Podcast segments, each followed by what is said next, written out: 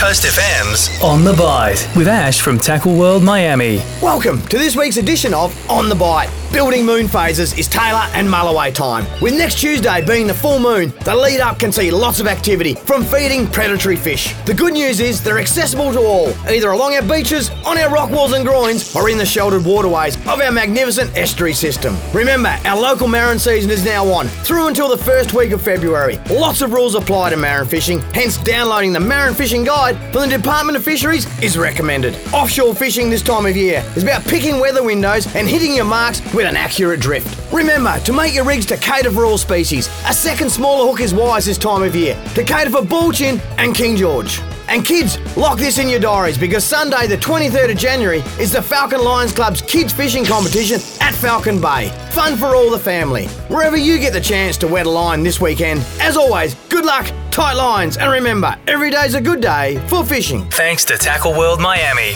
Coast FM's On the Bite.